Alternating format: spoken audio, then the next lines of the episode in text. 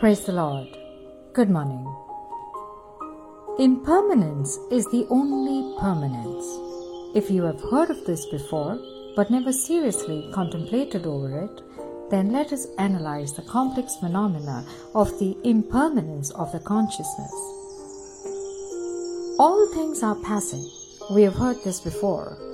Maybe when someone dies, or a relationship fails, or we lose a job, it's usually said to bring comfort.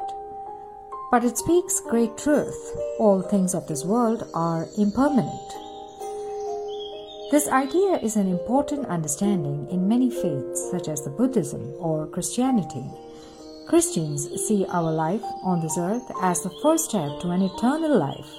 All things are passing, but those things eternal, like our relationship with God or going to heaven, are what our focus should be on. St. Ignatius would say that all the temporary things in this world are simply there to allow us to glorify God and ultimately save our soul. So we need to be attentive how we use impermanent things. The Buddhist Vajrayana master and scholar Dilgo Khyentse Rinpoche said, At present, the outer universe, earth, stones, mountains, rocks, and cliffs seem to the perception of our senses to be permanent and stable, like the house built of reinforced concrete, which we think will last for generations. In fact, there is nothing solid to it at all, and it is nothing but a city of dreams. Attachment to impermanent things becomes cause for future suffering.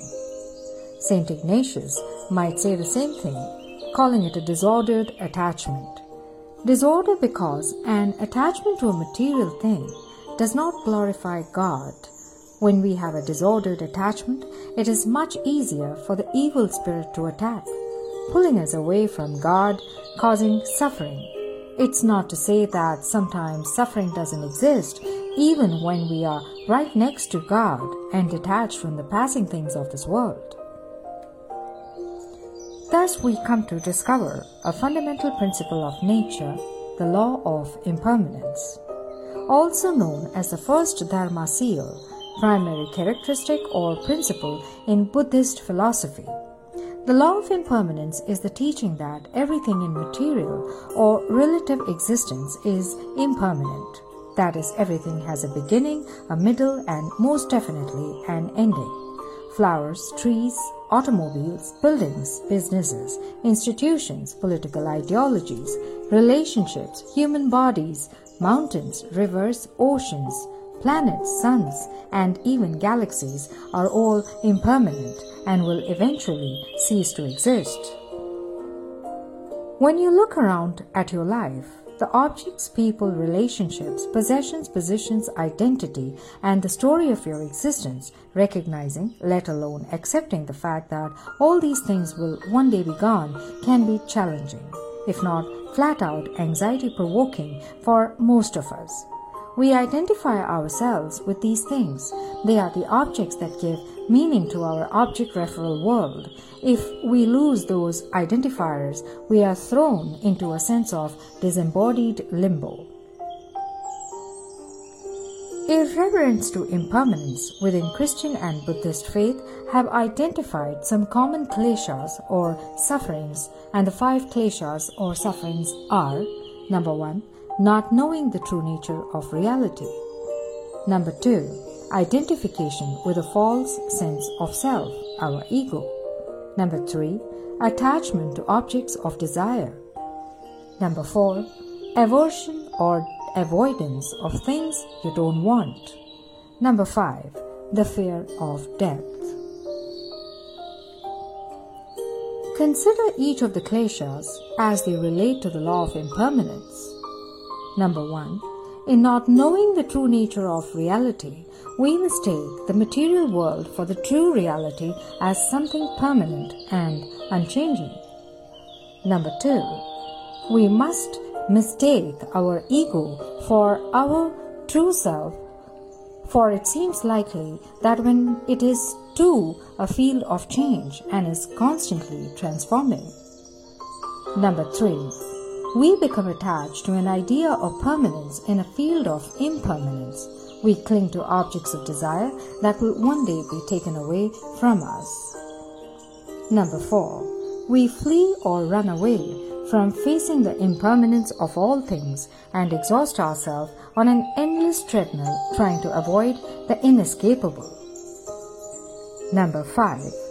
We live in perpetual fear and anxiety of our own death because no matter how much we may try to deny it, we know we live a finite existence.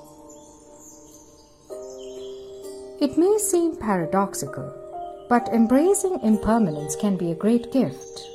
Indeed, it can be one of life's greatest wake up calls. No matter how we try to escape it, the reality of impermanence will eventually catch up and force us to deal with it. This very moment, when losing a job, losing a beloved possession, the end of a relationship, or the death of a loved one, can be a catalyst for a profound shift in perception and a transformation of our own sense of self. The most evolutionary choice is to consciously accept and explore the impermanent nature of our lives. In doing so, we gain confidence, peace, and equanimity. Ultimately, the more we embrace impermanence now, the less we will suffer later when it is thrust upon us. When we allow ourselves to consciously recognize the impermanence of all things, we appreciate life more and we have more joy and gratitude for this precious human lifetime in which we can connect with others and expand our love and compassion. Knowing this, how do we make friends with impermanence and harness its profound insights into our lives? The following five practices can help you deepen your relationship with the law of impermanence and the perpetual change inherent in our material world. Explore each suggestion while being gentle with yourself and remember that for many of us, facing impermanence can trigger feelings of uneasiness or worry. There's nothing wrong with this. It's perfectly natural to be apprehensive when exploring impermanence. Move at a pace that is comfortable for you and only explore the practices that seem best for you. Number 1. Regularly contemplate impermanence. Take the time on a routine basis to reflect upon the impermanent nature of all the aspects of your life.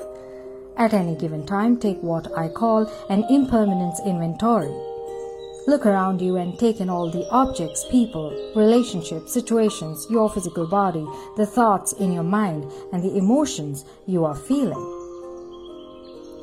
Number two, meditate. In witnessing our thoughts, we begin to recognize their inherently transitory and impermanent nature. Thoughts arise and subside, they come and go, the more comfortable we become with observing the movement of our thoughts without attachment, the more comfortable we will be in witnessing the upcoming and going of the events, objects, relationships, and situations in our lives. Number three, practice everyday mindfulness. When we move through life with mindful awareness, we become acutely aware of the transient nature of objects, situations, people, and relationships. Each moment is fleeting and will never return. In the space of awareness, we can witness the flow of all things through the timeline of our lives. Furthermore, mindful living helps us deeply appreciate and treasure the unique beauty and miracle that our life represents. Knowing that this and all moments are impermanent, we can live our lives with joy, gratitude, and freedom from regret. Number 4. Cultivate detachment. One of the most powerful tools we can cultivate as spiritual explorers is detachment. Detachment essentially means having a willingness to let go, to not be bound or trapped by things, situations, or people. Anything that we cling to persistently can cause us to suffer and drain our energy. Detachment is key to making friends with impermanence. Until we can release our attachments, impermanence will continue to loom like a specter over our shoulders. However, detachment doesn't mean giving up the things, objects, or relationships. It means not holding on so tight we give ourselves some rope to burn. When we can move through life with a sense of carefree detachment in our heart, the hard reality of impermanence loses its anxiety provoking grip on us. Number 5. Cemetery walking. Although it may seem oddly morbid, visiting a cemetery provides us with a unique mixture of stillness, tranquility, and impermanence that can be transformative when we walk through rows of graves or stop to view a headstone, it's difficult to not be drawn into a more pensive and reflective state of awareness. Each graveside represents a lifetime, a story stretching into the past that was once as full and rich as our own, but is now no more. Impermanence is undoubtedly a challenging teaching to embrace.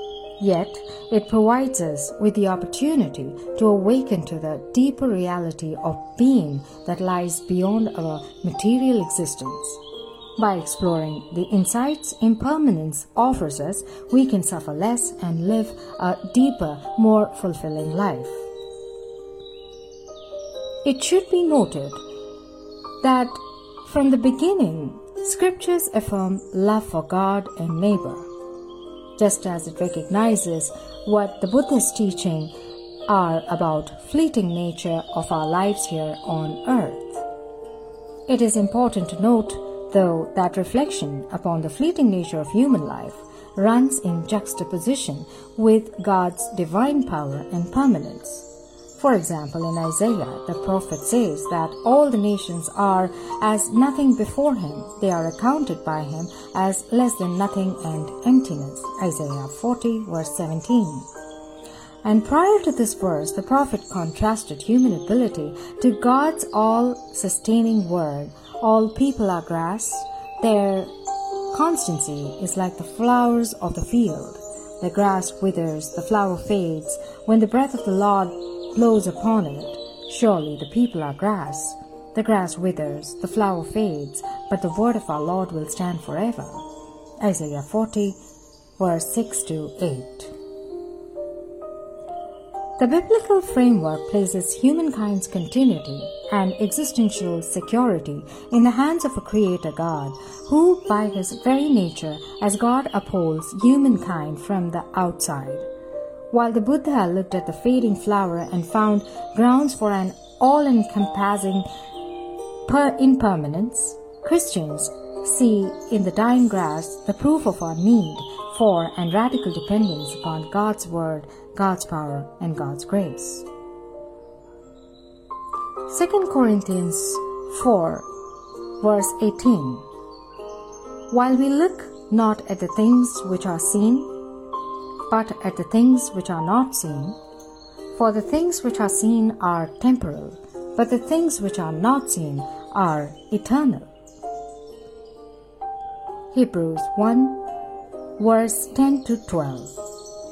And you, Lord, in the beginning laid the foundation of the earth, and the heavens are the works of your hands. They will perish, but you remain, and they will become old like a garment and like a mantle you will roll them up. Like a garment they will also be changed. But you are the same, and your years will not come to an end. Let us pray. Dear Lord, let temperance grow in me and lead me to discover other virtues that bring deeper union with you. In your sacred name I pray. Temper my desires, O Lord, and turn my focus towards you. Deliver me from the tendency to go to extremes that strain both body and soul. In Christ's name I ask. Amen. I wish you all a very beautiful day ahead. God bless you Take care. Stay safe. Stay blessed.